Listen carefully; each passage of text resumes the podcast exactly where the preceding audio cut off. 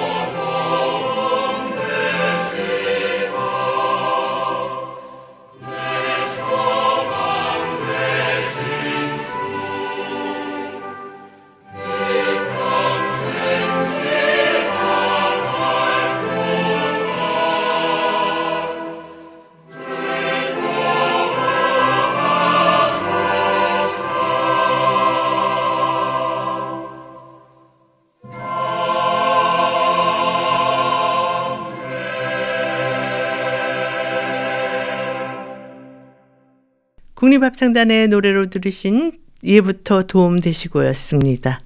이 찬양은 영국의 아이작 와츠 목사님이 작사한 곡인데요. 와츠 목사님은 모세의 시인 시 90편 1절 2절 말씀을 내용으로 이 곡을 썼다고 합니다. 주여 주는 대대에 우리의 거처가 되셨나이다. 산이 생기기 전 땅과 세계도 주께서 조성하시기 전 곧 영원부터 영원까지 주는 하나님이시니이다. 네, 모세는 하나님께 대해 이런 놀라운 고백을 하고 있는데요. 우리는 하나님께 어떤 고백을 드리고 있는지 생각해 보는 그런 시간을 가졌으면 좋겠습니다. 남미 찬양단이 노래합니다. 나는 믿네.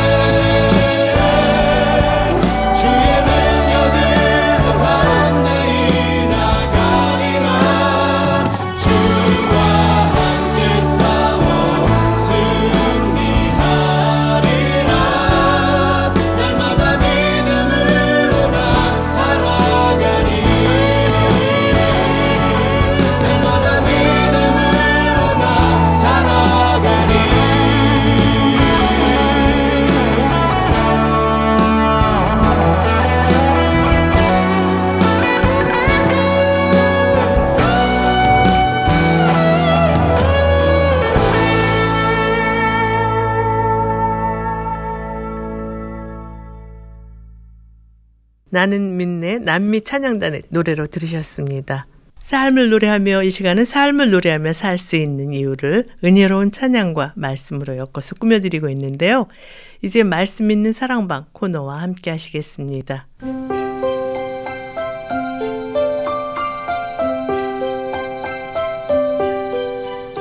말씀 있는 사랑방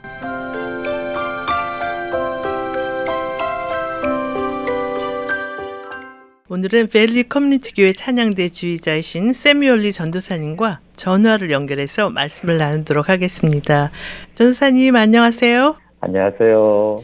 캘리포니아가 폭염으로 인해서 정말 많은 사람들이 힘들어하고 있는데 그동안 어떻게 지내셨어요? 벌써 이제 9월이 이제 됐잖아요. 네. 저도 이 새로운 계절과 또 새로운 미래를 맞네요. 네. 조금 차가워져서 조금 더 묵상하고 또 하나님께서 주신 지혜가 뭘까 하고 궁금해하고 산책도 하고 해변도 가고 그러죠. 네.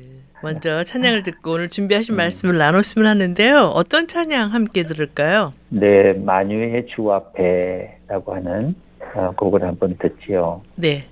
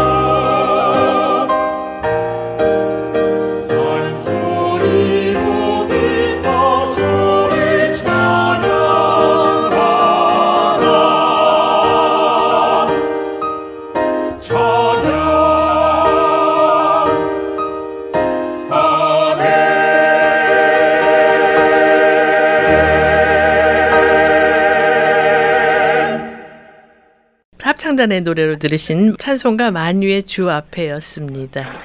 전사님 오늘은 어떤 주제로 말씀을 준비하셨어요?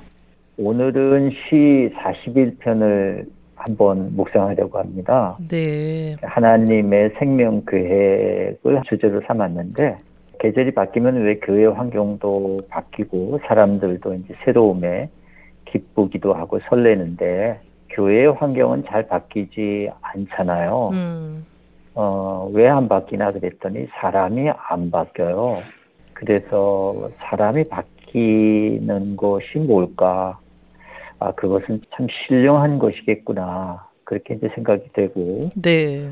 말씀에 의하면 하나님은 세상과 환경과 삶의 조건보다 사람의 관심이 더 많은 것 같아요. 그러니까 사람이 바뀌면 환경과 세상과 그자의 삶의 조건을 바꿔주잖아요. 네. 그래서 근래에 볼 수 없었던 이런 엄청난 팬데믹 사건을 통해서 사실 더 그렇게 느껴지는데 네. 뭐 여름이 이제 지나면서 뭐 지난 학기에 계셨던 분이 이제 안 계시고 또 없었던 아이가 새로 탄생을 하고 자연사 자연생은 새로울 것이 없지만 네. 이런 팬데믹을 통해서 그 사람이 죽는 것은 조금 다르잖아요, 그렇죠? 네. 어린 자녀가 죽고 며칠 뒤에 만난 엄마의 얼굴을 보면 어떤 형용할 수 없는 기품이 보여요. 음. 뭔가 죽음을 통해서 세상을 통째로 다른 시선을 본 것이 느껴지거든요. 네. 아마도 그 엄마의 얼굴에는 채워지지 않는 어떤 공허와 아픔과 이런 것들이 이제 느껴지는데 네. 아마 사람이 바뀔 때는 이런 생명 의식이 바뀌는가 봐요. 음. 그래서 이 신령함을 그분의 마음에 아마 하나님께서 채워주시지 않을까. 또 그럴 때 깊어지지 않겠는가 그런 생각이 듭니다. 네. 그런데 자녀의 죽음과 같은 극단적인 경험을 통해서 하나님을 경험하고 싶어하는 사람은 없을 것 같다는 생각이 드는데요. 그렇죠. 자녀의 죽음이라는 극단적인 경험을 통해 하나님을 경험할 수 있다고 해서 자녀가 죽는 게 하나님의 뜻은 아니지만 네. 그 상심에 하나님은 그대로 내버려 두지 않으시고 새로운 차원의 믿음을 주시는 것 같아요. 예. 그러니까 하나님이 지금 자신 곁에 살아계심을 의식한다면 아마 제일 좋겠죠. 음. 그러니까 누군가 그분을 의식할 때 그분의 그 눈부신 그 영적인 동요, 흔들림 이런 것으로 시작하고 공동체 전체로 전염이 되는 것 같아요. 네. 그러니까 이 가을에 하나님이 살아계심을 한번 알기만 하면 아마 우리의 삶도 달라지지 않을까 그렇게 생각합니다. 네. 여기서 음악을 듣고 말씀을 계속 나누면 하는데 어떤 곡 준비하셨어요? 우리가 알고 있는 아주 쉬운 노래인데요. 오펜바하의 밴 노래인데요. 뭐 이게 찬양곡은 아닌데 이 노래를 들으면 삶의 그 생기나 활기 혹은 굉장히 아름다웠던 시절을 생각나게 해요. 네. 그리고 그 시절이 가고 있는 것도 암시해요. 음. 그래서 기쁨은 가고 세월은 죽음을 또 초대한다는 것을 또 알려주기도 하죠. 그래서 이 곡을 한번 선곡해 보았습니다. 네. 연주는 요즘에 최근 아주 뜨는 소프라노인데 파트마 사이드라고 하는 분과 메조 소프라노 마리안느 크레바사가 연주하고요. 또 몬테카를로 필하모니 오케스트라가 연주합니다. 네.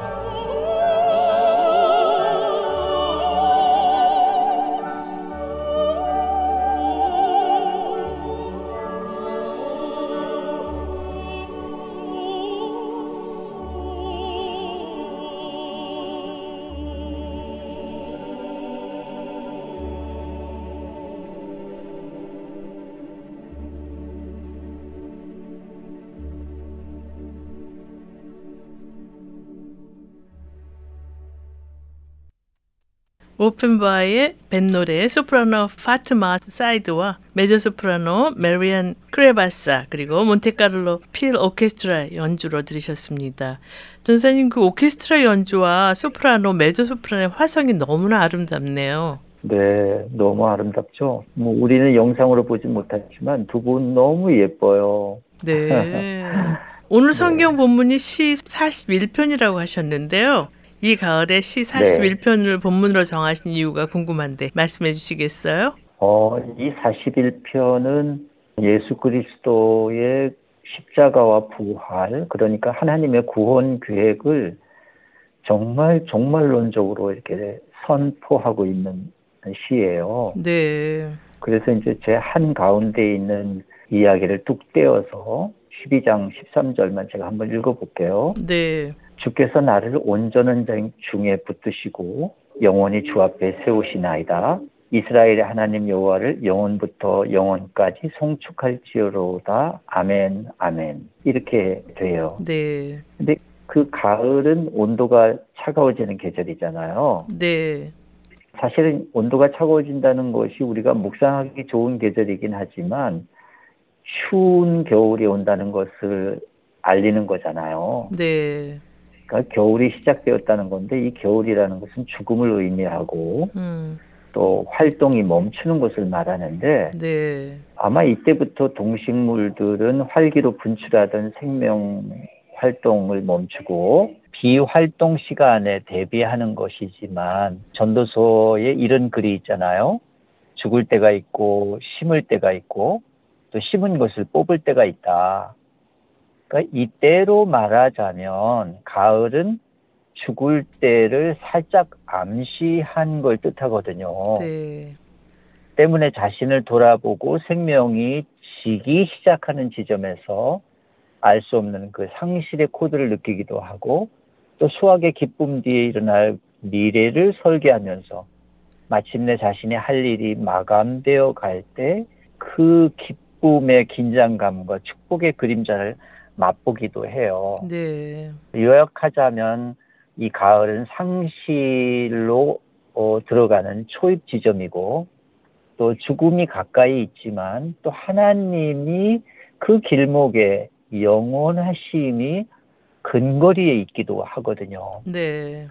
그래서 이 지점에서 하나님께서 어, 중요한 말씀을 세우시는데 그것이 온전함이라고 하는 덕목을 우리에게 요구하시는데 네. 주께서 나를 온전한 중에 붙드시고라는 문장하고 영원히 주 앞에 세운다라는 문장 사이에 그 온전함이라고 하는 정거장이 있거든요. 네. 그래서 누군가가 그 길을 가고 있다는 사실이 또 그 길을 가고 있는 자의 내면이 온전해져 가야 한다라고 하는 것을 보여주는 말이에요. 그렇다면 오늘 본문 시 41편 12절에서 온전함 중에라고 그러셨는데 온전함은 네. 어떤 의미가 있나요? 쉽게 말하면 결점이 없는 그러니까 대단히 순수하고 단순하고 신실하다는 아주 쉬운 표현이에요. 이 네. 톰이라는 말은 아주 어려운 말이 아니고 음. 어, 굉장히 수준 높은 어떤 인격이 고고한 사람만이 도달할 수 있는 어떤 그런 경지가 아니라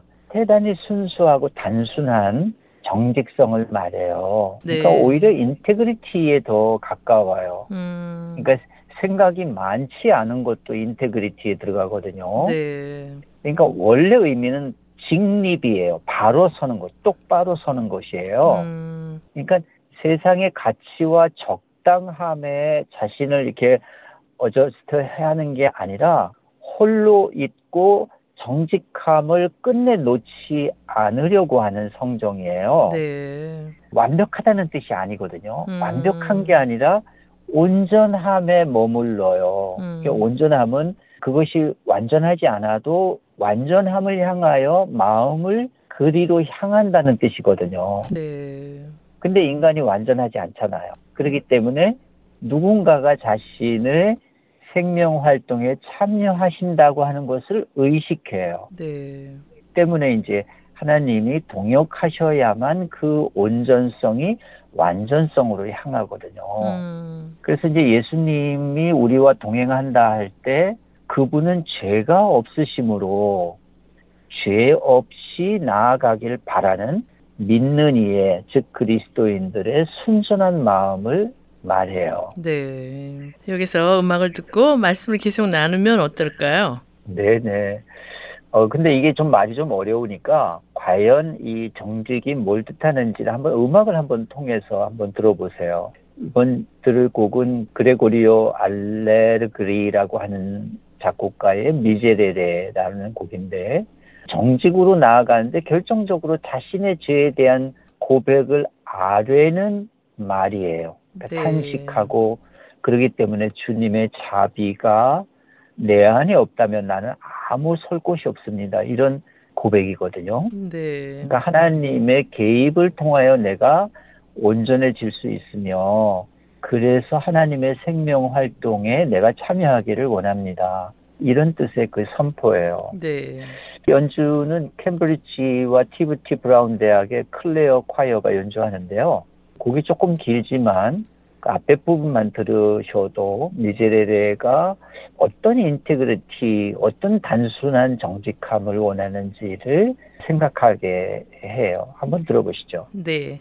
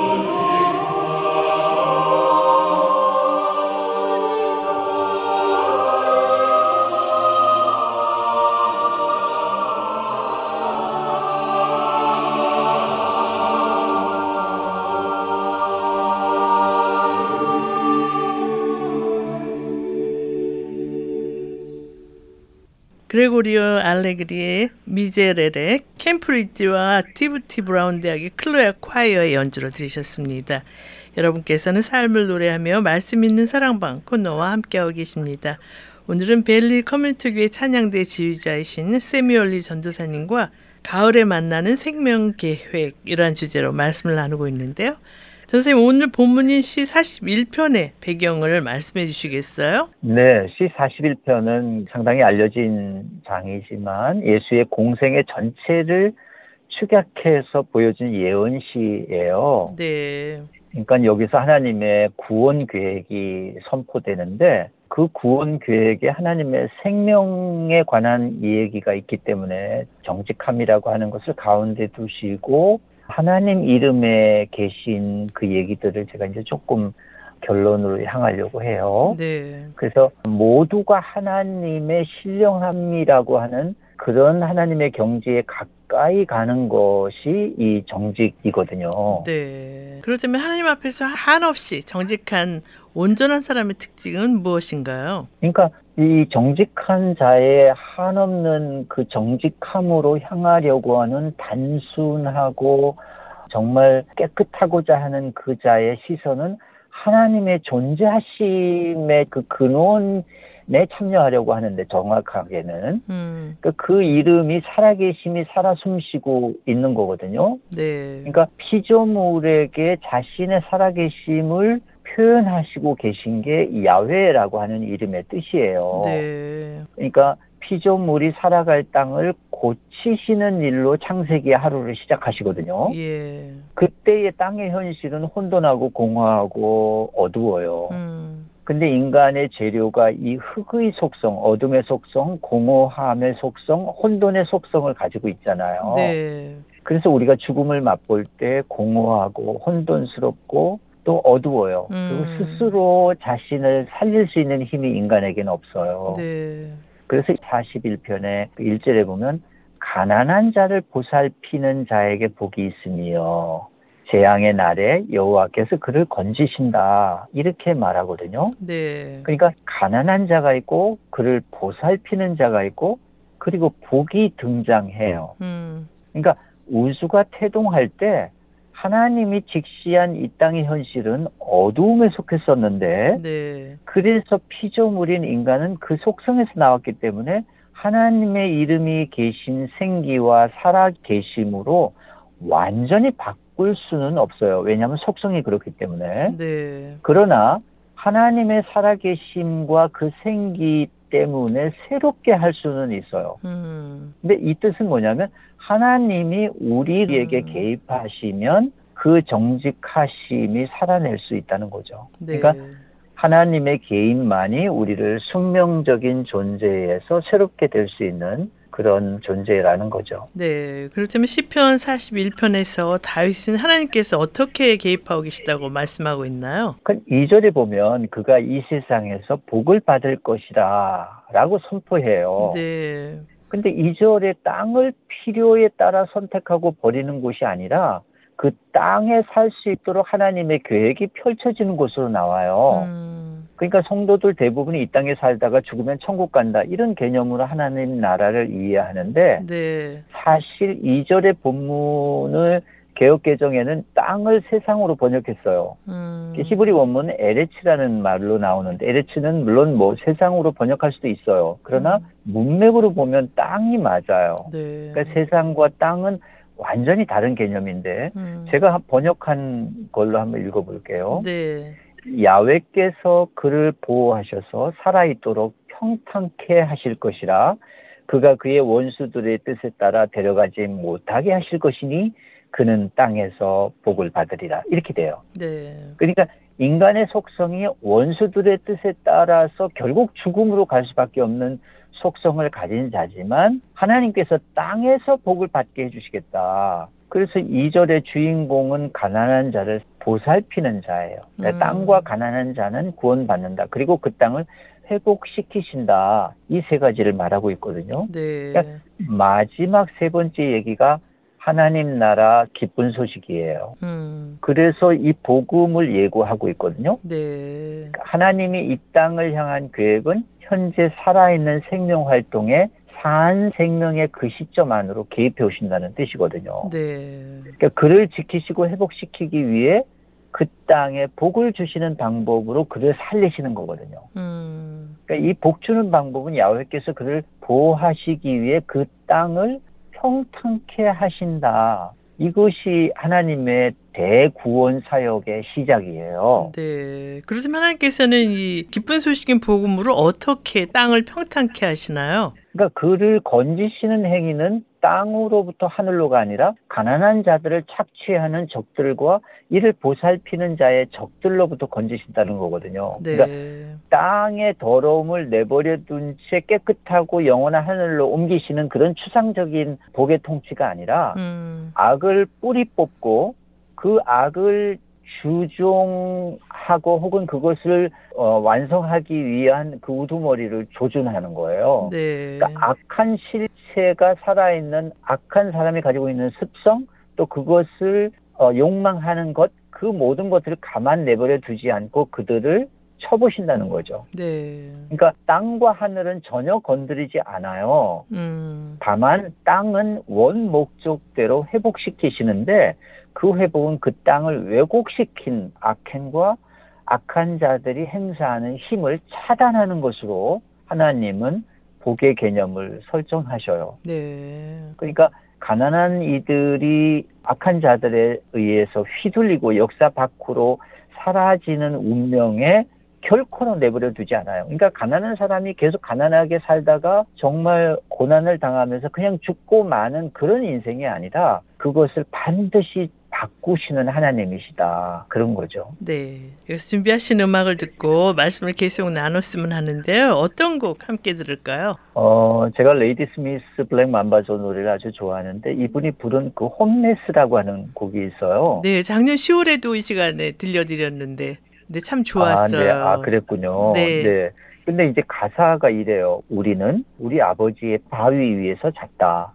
즉, 아버지는 우리가 바위 위에서 잠을 잘 수 있게 하셨다는 것이에요. 네. 그러니까 우리는 홈리스이고 한밤의 호수에서 잠자는 달빛과 친하고 추위와 친하고 죽음과 밤과 울음이 있지만 끝내 그 밤을 이기게 하시고 단잠을 자게 하신다는 얘기거든요. 네. 그러니까 어, 이 홈리스는 가난한 사람이잖아요. 네. 그러니까 우리는 누구든 가난할 수 있는데 끝끝내 선이 악을 이기신다. 그 추위와 죽음과 밤과 그 울음 뒤에 생명은 승리할 수 있도록 도우신다. 이제 그런 얘기예요. 한번 들어보시죠. 네.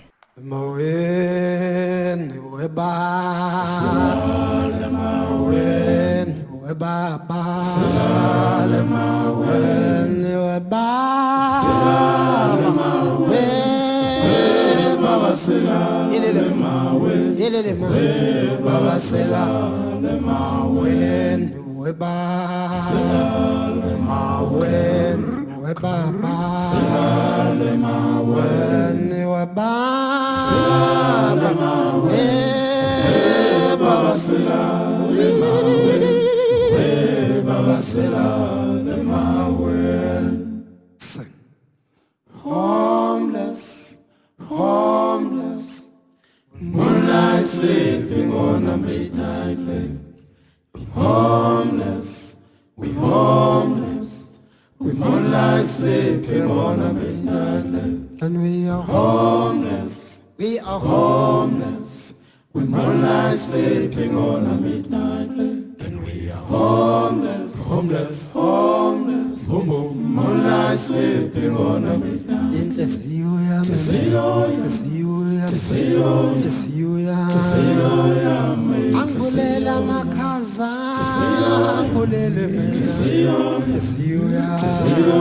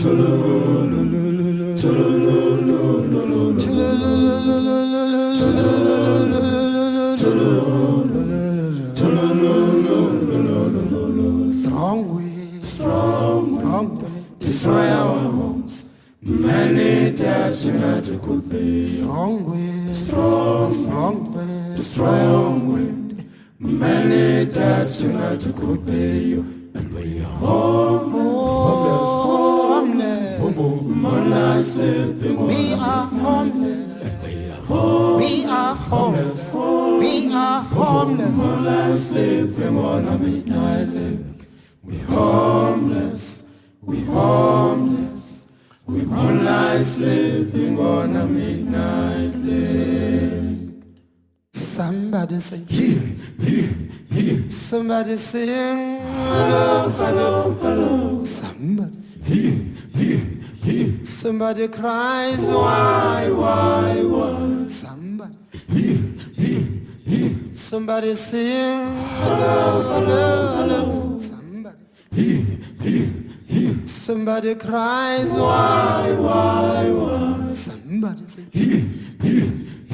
Here to mango. Hello,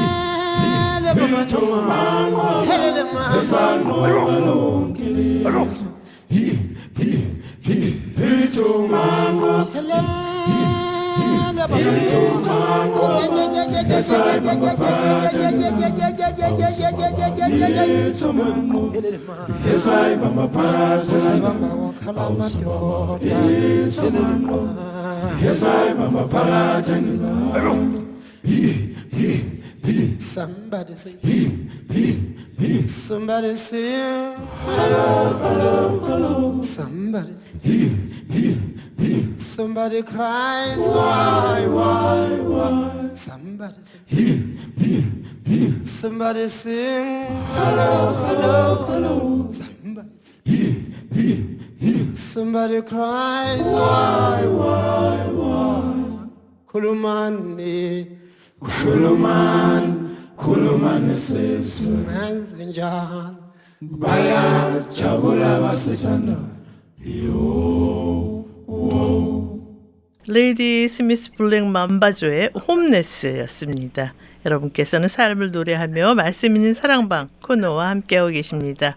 오늘은 벨리 커뮤니티 교회 찬양대 주의자이신 세뮤얼리 전도사님과 가을에 만나는 하나님의 생명 계획 이러한 주제로 말씀을 나누고 있는데요. 전도사님 하나님 앞에서 정직한 자에게 하나님께서는 또 어떤 복을 준다고 약속하시나요? 이 복의 내용 중에 이제 아까는 추위가 이제 다가오고 우리가 홈리스처럼 어려운 삶과 고난이 이제 있는데 그 중에 이제 가장 중요한 게 병이에요. 음, 병이 들면 우리가 죽잖아요. 네, 우리가 생명을 조금 더 연장할 수는 있지만 결국은 병을 얻어서 죽거든요. 네, 근데 그 병은 하나님의 생명을 죽이는 적이잖아요. 음. 그런데 하나님은 병을 통해서 그 사람을 죽이기 위해서 그 사람에게 생명을 적에게 패배하도록 만든 것이 아니라 네, 원래 우리의 생명은 병이라고 하는 그 적을 이기도록 병고침이 이루어지도록 하나님께서는 우리를 고쳐지시는 걸로 우리를 다시 살리셔요. 네, 그래서 하나님의 마지막 구원은 그 병고침을 예정하고 또 그것을 끝끝내 다시 살리기를 그 예고하셔요. 그렇다면 본문에서 병이 고쳐지는 근거를 어떻게 예고하고 있는지 말씀해 주시겠어요? 그러니까 야외의 이름을 이제 우리가 보면 아는데 하야라고 하는 하야 동사와 아크하바라고 하는 동사 두 개를 사용하는데 네, 이 하야라는 동사는 살아있다, 생명이 유지되는 그 활발한 회복력이 근원에 있다는 것을 알려줘요. 네, 그리고 이제 하야 동사의 그 동의어가 크하바인데 크하바는 보여준다는 의미가 있어요. 그러니까 하나님께서 하나님의 생명 유지 조건인 활기와 회복력 외에 이를 선포해주는 현재 너희가 살아있느냐? 내가 그 살아있음을 강력하게 유지시키도록 나는 너에게 살아있음을 선포한다 라고 하는 암시를 밝혀놓고 계시거든요. 네, 그래서 역사적인 현존 그 자체로 하나님이 살아계시니 그 창조 계획의 중요한 참여자로 계시는 것을 이미 암시하고 밝혀 놓으시고 선포하고 계신 거죠. 네, 그래서 하나님의 그 현재하심, 즉 하나님의 임재하심 자체가 현재 우리가 살아 있고 또 그것을 계속해서 유지하는 그 현존을 지켜주시는 것으로 의미하고 있다는 거죠. 음. 그래서 하나님께서 우리가 현존하시면서 어떻게 활동하시는지 궁금한데 말씀해 주시겠어요? 그때 하나님이라는 세 글자를 들으면서 어떻게 우리가 느껴야 하냐면 하나님이 아 여기 계신다 계속해서 계신다 그리고 나를 계속해서 회복시키시고 살아있게 하신다. 이렇게 느껴야 되는 거예요. 네. 그러니까 불갑을 우리 인간의 속성이 어두움이고 혼돈이고 그렇기 때문에 병이 찾아오지만 그 병을 통해서 인생을 끝마치게 하는 게 아니라 음. 영원히 회복하실 힘을 가지고 계신 그분이 나와 함께 지금 살아 있는 거예요. 네. 그러니까 그 병이 고쳐지기를 하나님께서는 원하시고 그 병이 지나가기를 원하시고 또 모든 형태의 과정 회복자로 참여하셔요. 네. 그러니까 이 말은 그 병이 순간 과정에서 일어난 모든 사는 것 안에 이해되는 경험뿐만 아니라 음. 죽는 것 안에 이해되는 경험 그리고 다시 사는 것 안에 이해되는 경험 모두를 하나님께서 예고해 주신다는 거죠. 네. 그러니까 과거에 우리가 생명을 얻은 것과 현재 살아있는 현재의 것과 또 미래에 살것 모두를 현재에 하나님께서 알려주시고 계신다. 음. 이것을 알 수 있게 하신다는 거죠. 네. 그렇다면 하나님께 치유하시는 것을 경험적으로 느끼는 것은 쉽지가 않다는 생각이 드는데요. 선생님 어떻게 생각하세요? 네, 계속 이것이 굉장히 좀 철학적이고 의미심장하기 때문에 조금 말이 어렵죠. 음. 하나님의 개입에 초점이 있으면 이 말이 좀 쉬워질 것 같아요. 네. 그러니까 어, 도대체 하나님께서 우리가 어떤 방법으로 하나님의 살아계심을 우리가 느끼고 도대체 어떤 경험을 통해서 우리가 하나님의 미래까지 부활과 또 과거의 우리를 탄생시키고 우리를 창조하셨을 때에 그때의 그 신비에 우리가 참여할 수 있고 그것을 경험할 수 있나. 근데 이거는 정말 하나님이 결국 우리의 삶에 개입하신다. 네. 그러니까 하나님을 아는 지식이 많아지려면 사실 하나님을 묵상하는 시간을 가져야 하면 하나님을 아는 지식이 많아져요. 네. 그러니까 물론 뭐 한 번에 깨닫는 것도 있죠. 아까 초두에 말씀드렸듯이 자식이 죽거나 또 사랑하는 사람이 이 세상을 달리할 때 그런 고난을 통해서 한꺼번에 개입을 하시기도 하시지만 그것보다는 하나님을 깊이 묵상하면 할수록 그러한 하나님의 살아계심을 더욱 가까이 느끼실 수 있거든요. 음. 하나님을 인간이 알아가는 것에 우리가 그 기쁨을 누리면서 결국 하나님이 우리를 경험하게 하시는 그런 지식들이 늘어갈 것은 분명합니다. 네. 사실 하나님이 누구신지를 알아가는 것은 우리 모든 성도들이 가장 바라는 것이라고 생각이 드는데요. 그렇다면 하나님을 알아가기 위해서 우리가 가져야 할 중요한 자세는 무엇이라고 생각하세요? 저는 눈 뜨는 방법이라고 생각해요. 눈 뜨는 네, 방법이요. 눈을 뜬다란 말이 이제 또 어려운데 음. 사실은 자신이 죄인이라는 것을 알아야 하나님이 반드시 계셔야 한다는 것을 깨닫게 되거든요. 네.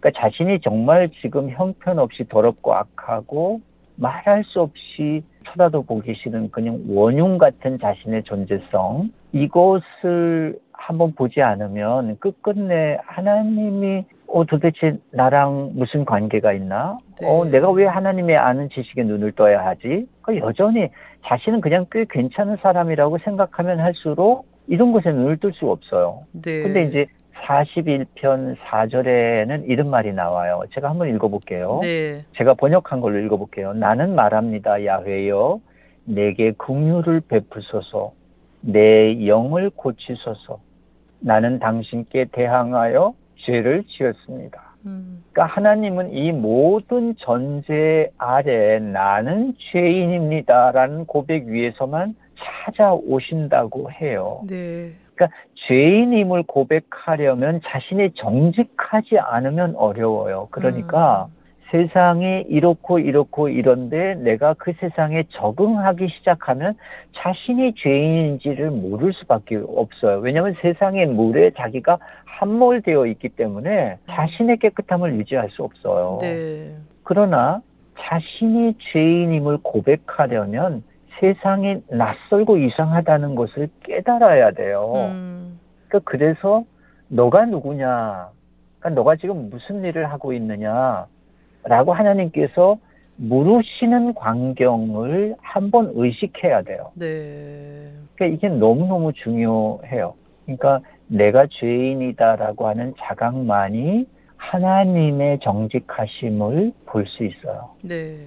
그러니까 조금 정리해서 말씀드리면 하나님의 살아계심을 볼 수 있는 내 마음에 디자이어가 있어야 된다는 거예요. 근데 네. 이제 내가 하나님을 찾기 위해서 내 마음에 스스로 자발적으로 내 안에서 하나님이 계시지 않으면 견딜 수 없는 고통에 있어야 되는데 그러려면 자신이 죄인인 것을 모르고서는 하나님을 찾을 수가 없다는 거예요. 네. 그러니까 이게 모두 종교가 저기 있고 나는 그것을 선택할 수 있는 어떤 그런 종교 행위로서 우리가 신앙을 하는 것이 아니라 음. 내 안에 내 삶을 가장 아름답게 그 생명 주신 분의 뜻에 맞게 살아가기 위하여 내가 선택할 수 있는 최상의 선택이라는 거죠. 네. 때문에 내가 죄인인 것과 이것을 깨닫는 것이 온 우주에 편만한 하나님의 아름다움과 정직하심과 그 신령하심을 동일하게 체험하고 느껴야 우리가 자본에 뺏기지도 않고 또 먹고 사는데 그냥 너무 이렇게 지배당하지 않고 또 너무 탐심이나 뭐 이런 쓰잘데없는 그 쓰레기 같은 욕망에 휘둘리지 않을 수 있는 거죠. 네. 오늘 하나님의 생명 계획이라는 주제로 귀한 말씀 주셨는데요. 아쉽게도 마쳐야 할 시간이 다 됐어요.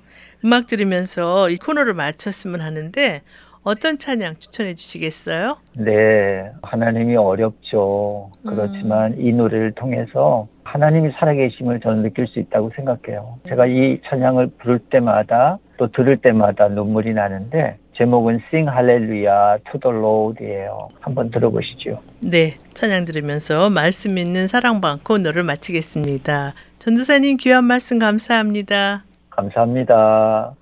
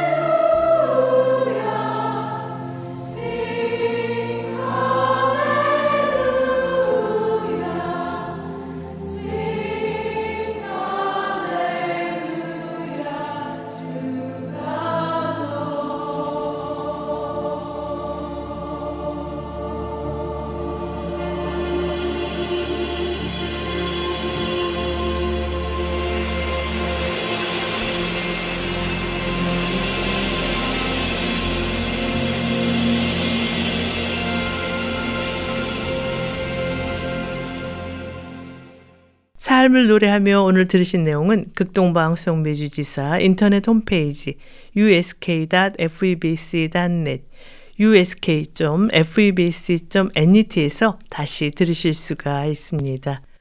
오늘 방송을 들으시고 궁금하신 점이나 극동방송 사역에 대해 관심이 있으신 분은 연락 주십시오. 전화 562-448-1782 562-448-1782로 연락 주시면 자세히 안내해 드리겠습니다.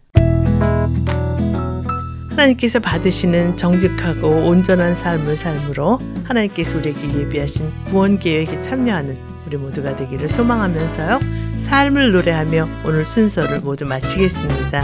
지금까지 저는 김미정이었습니다. 안녕히 계십시오.